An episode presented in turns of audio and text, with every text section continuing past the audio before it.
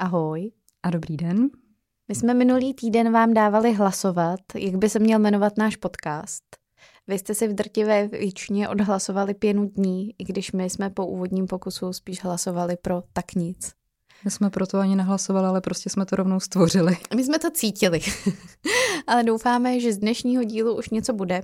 A tak jsme dali na vás a náš podcast se bude jmenovat Pěna dní. Nakonec ono je to docela příhodný. Proč? Zuzi. Protože jsou to většinou takové aktuality a bublinky, které dost možná do příštího týdne prasknou anebo vyšumí. Je to tak, ale takový ten mazlavý pocit stále zůstane. to, po čem byste uklouzli ve vaně, tady bude pořád a my se jdeme klouzat s vámi. Po povrchu témat minulého týdne. Eh, chtěli bychom se vrátit k volbám, konkrétně k rekordnímu zastoupení žen ve sněmovně Mrkneme taky na to, jak je to s panem prezidentem Zemanem a na závěr si necháme téma, které bylo v posledních týdnech u nás na Instagramu nejvíc kontroverzní. My si asi nemusíme tady tím, že máme radost z výsledku voleb. Eh, máme radost jednak z výsledků a jednak i z takových těch jako dílčích okamžiků, které tam proběhly a jedno z nich je že vypadla komunistická strana konečně po 30 letech a přesně 100 let od svého založení a už se s nimi nebudeme ve sněmovně potkávat. A druhý je, že máme rekordní zastoupení žen, je to 25%, což je nejvíc, co kdy bylo. Ten nárůst na druhou stranu není úplně veliký. Já jsem koukala, že v roce 2010 a v roce 2017 těch žen bylo 44, to znamená, že nárůst je to o 3%. Já jsem možná na základě kampaně za kroužku ženu čekala, že jich bude ještě o malinko víc. Čímž teda nechci říkat, že to není radost, radost je to veliká, ale kdy myslíš, že se dostaneme na 50% zastoupení žen? V jakém roce? Jenom tak odhadni si. Eh, v roce? No, já jsem chtěla říct, že budu ráda, když se toho dožijí aspoň moje dcery, takže do toho roku bych se asi nepouštěla ale určitě to bude asi ve chvíli, kdy přestaneme takhle mohutně oslavovat ten fakt, že je tam 25% žen, stejně teda jako to, že tam nejsou komunisti. A bude to něco, co nám prostě bude připadat úplně normální. Co říkáš volební účasti? To je taky takový důležitý aspekt těchto voleb. Byla lehce přes 64%, tuším. Uh-huh, a byla tím pádem tady víc než při posledních volbách. Uh-huh. Uh, No já myslím, že to je super. Myslím si, že docela dost eh, zafungovaly kampaně na mladý a na prvovoliče. Ale taky si myslím, že eh, to je jako docela jasná zpráva o tom, že lidi už fakt možná toho, jak to bylo, měli dost a chtěli prostě dát aspoň šanci nějakému jinému uspořádání. Samozřejmě už pár dní po volbách se jako objevují hlasy, že to stejně nebude jako ideální a že zase budou jiný problémy, ale tak to jsme tak trochu všichni asi věděli ale třeba aspoň už nebudeme mít trestně stíhaného premiéra. Ti nechci úplně oponovat ve všem, co říkáš. Na druhou stranu ta volební účast je na takovém evropském průměru. Takže na to, že taky vlastně kromě kampaně za kroužku ženu jsme ze všech, eh, ze všech stran a od různých influencerů slyšeli, že jsou to opravdu ty nejdůležitější polistopadové volby. A nemám pocit, že by se to zas tak mohutně projevilo uh, v té, uh, chtěla jsem říct, návštěvnosti voleb. Byl to takový pěkný event. no. no Kdyby no, tak... byla organizátorka tohoto eventu, byla by si spokojená s účastí? Mm, no, tak já bych asi chtěla víc, samozřejmě, zejména pokud by to byl event komerční, ale to se o tomhle úplně říct nedá. Já si myslím ale, že eh, vlastně lidi v Čechách, nebo celkově na to existují i průzkumy v těch postkomunistických zemích, jako vlastně eh, nejsou v té politice moc aktivní že oni uh, mají pocit, že tím stejně vlastně nic moc nezmění. Takže si myslím, že i proto možná byla po těch volbách taková až euforie, že mm, lidi mm, fakt měli pocit, že ta změna nastala. Mm, to si myslím, že by nás mohlo pozitivně ovlivnit pro příště. Myslíš třeba pro prezidentské volby? Pro prezidentské volby, které nás možná čekají už záhy, i když nechci malovat čerta na zeď. Čert nám aktuálně leží v nemocnici. a my jsme tady se Zuzetou přemýšleli, jak tohle téma uchopit, protože si ani v nejmenším nechceme dělat legraci z toho, že je někdo ve vážném zdravotním stavu. I když se to teď hodně na sociálních sítích objevuje. A vlastně jsme si sami kladli otázku, jak moc můžeme přát špatné věci někomu, o kom si myslíme, že je špatný člověk. My jsme tady došli k názoru, že ne, protože špatný člověk může být obklopený třeba dobrou rodinou, pro kterou to bude osobní tragédie. tak jako tak? Máš tak, ještě nějaký úhel pohledu? Mm, tak hlavně je to vždycky dost subjektivní hodnocení, jestli ten člověk je jako dobrý nebo špatný. Ale eh, v tomhle konkrétním případě si myslím, že je asi taky dobrý rozlišovat uh, za prvý Miloše Zemana jako osobu, jako občana a potom Miloše Zemana jako prezidenta, který nejenom, že má nějaké pravomoce, ale má tím pádem taky nějaké povinnosti. A uh, já teda jsem, možná žiju v nějaký docela fajn bublině, ale já jsem asi vyložený hejty že by mu někdo přál, aby už zemřel nebo aby to nějak jako dopadlo špatně. Vlastně nezaznamenala, ale rozhodně jsem zaznamenala jako dost výraznou kritiku lidí okolo něj a toho, jak vlastně je ten jeho stav komunikovaný, že my vlastně nikdo nevíme, na čem jsme a kdyby jsme se teďka dostali do situace, kdy opravdu pravomoc prezidenta budeme potřebovat, tak jsme v takovém jako váku. Mm-hmm. Nastudovávala si, co by se vlastně dělo, kdybychom opravdu o prezidenta přišli v tomhle ještě citlivém povolebním období? Mm, no, uh, jo, a myslím, že i po volbách vlastně, protože Miloše Zemana převezli do nemocnice hnedka v neděli, takže ta euforie byla taková, jako že to se to tímhle maličko skalilo. Uh, ale tam je, tuším, nějaké pravidlo, že do 30 dnů uh, lze sněmovnu ustavit i vlastně bez jmenování prezidentem, takže pokud má vládní většinu. Mm-hmm. Tak uvidíme, co přinesou další dny. My samozřejmě Milošovi Zemanovi přejeme pevné zdraví. A ještě víc asi Jiřímu Ovčáčkovi, který vypadá, že jeho psychické zdraví je na tom ještě o něco hůř než fyzické eh, Miloše Zemana. Zaznamenala si jeho modlitby na eh, Facebooku a Twitteru. No, já, já Jiřího Ovčáčka už několik let jako cíleně blokuju, protože eh, vlastně mu tím odmítám přiznávat nějakou relevanci tím, že ho budu sledovat, ale samozřejmě jeho žalmy neunikly ani mě, tak, tak se za něj pomodlíme. No, tak jo, a aby jsme neměli minutu ticha za něj rovnou, tak půjdeme na další téma. Mm-hmm. Co jsme si tam připravili? Já vím vlastně. To je ten Instagramový Uh, to je největší Instagramová kauza. Instagramová kontroverze na mém účtu za posledních několik týdnů. Uh, téma, na které mi přišlo úplně jako nejvíc ohlasů a i vlastně asi nejvíc jakoby roz, rozporuplných. Jednalo se o rozhovor se Slávou Černým, uh, lekto, s lektorem kurzů dovychovat, kde on vlastně popisoval, jak rozdílně vychovávat holčičky a chlapečky. Já jsem to sdílela, protože mi to přišlo úplně jako hm, jak z jiného vesmíru. Mm-hmm. Ale ty ohlasy uh, byly, dejme tomu, ze dvou třetin uh, se nad tím vlastně taky lidi podivovali a říkali, že je to vlastně úplná blbost, že si vůbec neumí představit, že by sourozence holku a kluka vychovávali každýho jinak. Ale myslím, že jako určitě jedna třetina uh, mi psala, že to je přece úplně jasný, že holky a kluci mají jiný mozek, jinou nervovou soustavu a je potřeba je vychovávat jinak. A někteří tam přidávali i osobní zkušenosti s těmi kurzy, kdy samozřejmě teda se jich zastávali, psali, že jim to pomohlo. A, a protože ty máš děti tři, a, mm-hmm. a dokonce zastoupená obě pohlaví, nebo zatím, zatím dvě. pouze dvě pohlaví, tak, tak myslíš, že eh, jsem na to větší specialistka? Jo, myslím, že to z tebe dělá jednoznačně odborníka. Tak nám pojď říct, co si o tom myslíš? Já vychovávám všechny tři děti stejně a každého jinak.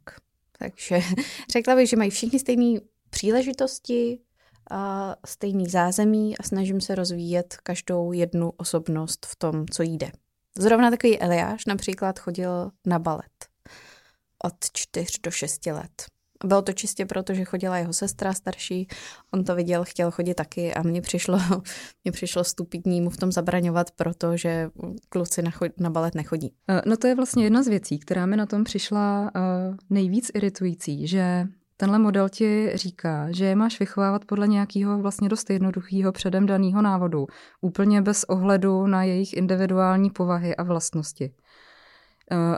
A tím, jak je to vlastně hrozně jednoduchý a zároveň to podle mě na to spousta lidí bude vlastně slyšet, protože přece jenom pořád jako vnímáme tu společnost dost stereotypně, tak mně to vlastně přijde strašně marketingový. Přijde mi to jako, že to nemá moc jiný smysl, než na tom vydělat. Mně se vlastně nelíbí, že to cílí na lidi, kteří jsou křehký v nějaké životní situaci, protože a kurzy do vychovat si asi koupí někdo, kdo si není úplně jistý jako rodič tím pádem si myslím, že bude náchylnější k těmhle zkratkovitým řešením. A myslím si, že zkratkovitý řešení do výchovy úplně nepatří. Já bych ti chtěla říct, že ten kurz můžeš koupit i pokud si nejsi jistá jako partnerka, protože respektive můžeš ho koupit svému partnerovi. Oni mají totiž jeden kurz, eh, na který mohou pouze muži mm. a mhm. jmenuje se Táta, který chce mít doma klid. Aha, no tak to mě mrzí. Možná jako nějaký tajný agent bych se tam přihlásila, protože by mě zajímalo, co je klíčem ke štěstí. Jak mít doma klid. No, no ty jako žena ne, to nikoho nezajímá. No já jsem se ještě dohledávala nějaký další rozhovory, protože jsem si říkala, nebo vlastně mi tam i pár lidí psalo, že možná ten přístup je správný, ale tohleto zkratkovitý podávání v těch krátkých článcích je ta chyba. No, chtěla bych říct, že ne. že všechny ty články a rozhovory, které jsem uh, o, o tom našla, jsou vlastně stejný a vlastně pořád dokola opakují hrozně stereotypní a prvoplánové věci. A všude, fakt všude hmm. je to stejný. Chlapečky Ale... chválit, motivovat je k výkonu, podporovat jejich přirozenou rivalitu. Co má tatínek předat synovi? Má se s ním prát? A co má předat holčičce? Má se na ní usmívat a podporovat jí v tom, že je šťastná, že je. že je šťastná, že je doma.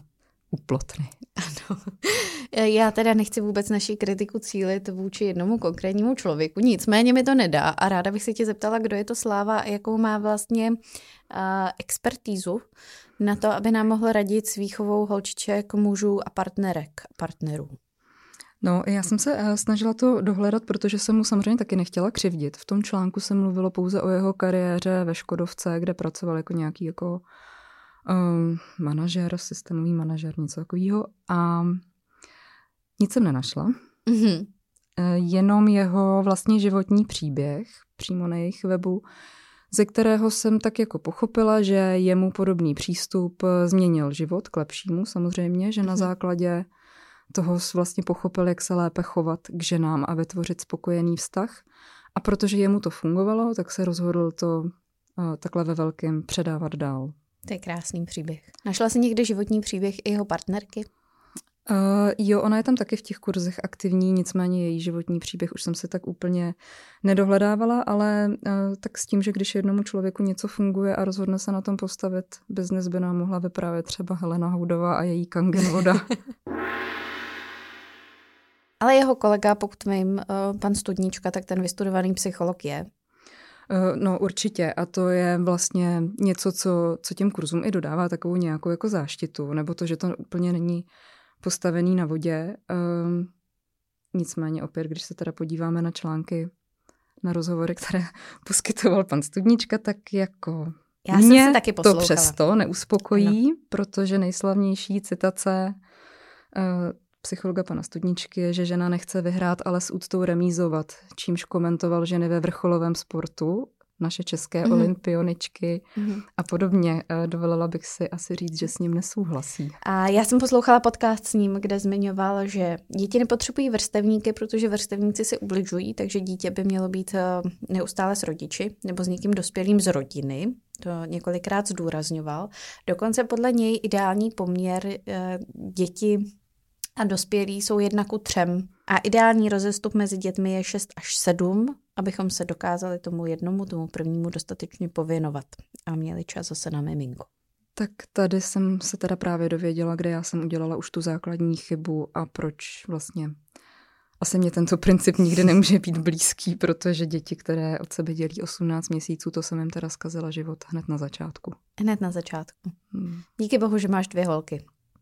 A oni jsou prostě šťastné, že jsou. oni si tak doma zaremízují a, a pak ti možná něco dobrého uvaří. Ale abychom to nějak uzavřeli, tak eh, pojďme si říct, že tohle to možná eh, není neduch jenom tady toho jednoho kurzu. Těch kurzů eh, na výchovu je celá řada. Já obecně s těmi kurzy mám problém v tom, že, že jsou takový hrozně po povrchu. Oni dávají hrozně obecní řešení, a často v těch diskuzích narážím na to, že když přijde někdo s konkrétním problémem, tak nedostane vlastně žádný řešení. Když si přečtete pořádně smlouvy, já jsem to, já jsem to schválně studovala, tak máte všude, a máte všude doložku malým písmenkem, že a vlastně přebíráte plnou zodpovědnost za to, jak se k dětem chováte. Ty kurzy se distancují od toho, jak je aplikujete doma. Což ale tak nějak děláš už, když se to dítě porodíš, že? je to pravda. Ale když pak zaplatíš ještě ten pětitisícový kurz, mělo by ti být jasné, že to budeš dělat dál. No a to já se právě říkám, proč eh, když někdo má výchovný problém nebo cítí, že prostě mají v rodině nějakou situaci, který by bylo lepší řešit s odborníkem, já bych asi našla konkrétního psychologa, buď rodinného nebo přímo dětského, a za někým bych šla s tím konkrétním mým problémem. Myslím si, že není vůbec nic špatného na tom vyhledat odborníka, že naopak je to jako žádoucí ale odborníka. Mm-hmm. A vlastně třeba za to jedno sezení, nebo pokud jich bude potřeba víc, tak víc, si myslím, že zaplatím částku, která bude možná nakonec nižší, anebo stejná, jako za nějaký kurz, který vlastně mi nedává moc žádný garance a individuální přístup. Mm-hmm. Já si to myslím taky, takže ti tady nemůžu oponovat a tím pádem asi nemůžeme moc diskutovat. Takže toto téma jsme vyčerpali, jsme sebe jsme téma. taky vyčerpali. Mm-hmm. Jsme to vyčerpali, uh, spolupráce s výchovnými kurzy nepřijímáme, což asi nemusím tady už dodávat. Sponsoringu se taky nedočkáme tímto směrem. A doufáme, že jsme nikoho neurazili. Já bych ještě jednou ráda vyzdvihla to, že mi přijde skvělý, když má někdo problém, že hledá řešení. Jenom bych se přimlouvala za to, abyste ho možná hledali někde jinde. A v zásadě vlastně jakýkoliv vzdělávací kurzy a hledání cesty, jak komunikovat s našimi dětmi, jak lépe komunikovat s našimi dětmi, je dobře samozřejmě. A nesmí se to brát příliš dogmaticky. Já jsem se pak setkávala s tím, že ti rodiče lpěli na nějakých větách a na nějakých postupech a vytrácela se taková autenticita a radost z toho, že to objevujeme s těma dětmi. Já jsem to i eh, psala na tom Instagramu v těch reakcích, že vlastně považuji za skvělý, pokud někomu tato cesta funguje. Že to je fajn, když najdou něco, co jim v té výchově pomůže. Na druhou stranu um, na druhou stranu asi radši už nic. Hmm. A já jsem ještě přemýšlela o tom, že vlastně my vždycky hledáme někoho, kdo malinko podpoří to, co my si myslíme. A já si myslím, že je spousta ženských, který rádi uslyší, že to, že jsou čtyři roky doma s dítětem a věnují se mu naplno, je to nejlepší, co pro ně můžou udělat. A třeba je, protože když je ta žena je. tahle povaha a má to takhle nastavený, tak je velmi pravděpodobný, že v tom ujištění vlastně najde ten klid a to, že to je ta správná cesta. Uh-huh. A na druhou stranu ambiciozní paní, která chodí do práce a její dítě vidí, že se někde realizuje a je šťastná, a pak si poslechne tuhle radu, tak věřím, že jí to může maličko um, vykolit a znejistit. No, přesně tak. A poslední otázka teda je, co to vlastně všechno dělá s těma dětma. Ale to se dozvíme teprve, až budou na terapii chodit naše děti. to je pravda. A ještě by mě vlastně zajímalo, co je produktem dobré výchovy dětí. My jsme se o tom bavili spolu jednou. Jak vypadá dítě, který bylo dobře vychovaný? Je to dítě, který zdraví a děkuje, je to dítě, který vystuduje vysokou školu, je to dítě, který v dospělosti nemáme chuť poslat na Krym. Víš, že většinou o těch masových vrazích, když se to pak provalí, lidi říkají, ale ono tak hezky zdravilo a děkovalo. uh, nevím, podle mě eh, je to asi i otázka osobního nastavení, jestli dobře vychovaný dítě je to úspěšný a chytrý, nebo to, který je šťastný, to, který má s těma rodičima celý život jako hezký vztah. Hmm, hmm. Vlastně hmm. nevím. Tak pojďte, necháme to v sobě zarezonovat, tak nám pošlete 500 korun za tenhle výchovný kurz. My vám dáme eh, číslo účtu do komentářů. To byl vtip samozřejmě, chceme vaše peníze. Jsme rádi, že s námi trávíte čas. A proto vám teď dáme nějaké kulturní typy, triky. Máš tam něco, Zuzeto? Skončil design blog, ten byl fantastický, na ten už vás posílat nebudem, protože... Protože ten jsme vám dali do kulturních typů minulý týden, kde jsme se nezapnuli nahrávání. Uh, tak co bychom tam dali tentokrát? Já jsem teď dokoukala seriál Squid Game, uh, ze kterého jsou všichni hrozně nadšený, ale já zůstanu dál faninka Hunger Games. Já neznám ani jedno, ale dokoukala jsem seriál White Lotus a moc mě to bavilo. Je to takový chytrý, krátká minisérie, jsou tam skvěle popsaný a vytažený různý stereotypy, jako například americká vouk mládež a podobně. A připomnělo mi to knihu, kterou jsem četla. Ano, je, Ty čteš? Je to tak, nemusíš se tvářit tak udiveně. Já čtu úplně všechno, dokonce i tvoje knihy. Jmenuje se Úplně cizí lidé a je to vlastně na trošku podobném principu, kdy se několik osobností, který taky v životě hledají zrovna nějakou pomoc, sejde na takovém retreatu uzavřeným a začnou se tam dít trošku divný psychověci a odhalovat se ty jejich životní osudy a povahy. A mě tyhle ty jakoby mini, mini dramata strašně baví, takže pokud nemáte zrovna co číst, tak úplně cizí lidé. No a pokud si chcete prožít nějaké mini drama vy sami soukromně, tak já moc doporučuji lekce Bikram yogi. Já jsem zrovna z jedné přišla, přímo jsem na natáčení podcastu, takže jestli jsem vám dneska připadala jako ten slabší článek, víte proč, ale zase budu silnější fyzicky už brzo. Doufám. A potom můžeme zkusit vypěstovat nějakou rivalitu a s úctou a se ctí remízovat. no a to je za mě krásný konec dnešního dílu. Dnešního dne pro mě tak trošku, protože já odcházím umřít domů. Děkuji moc.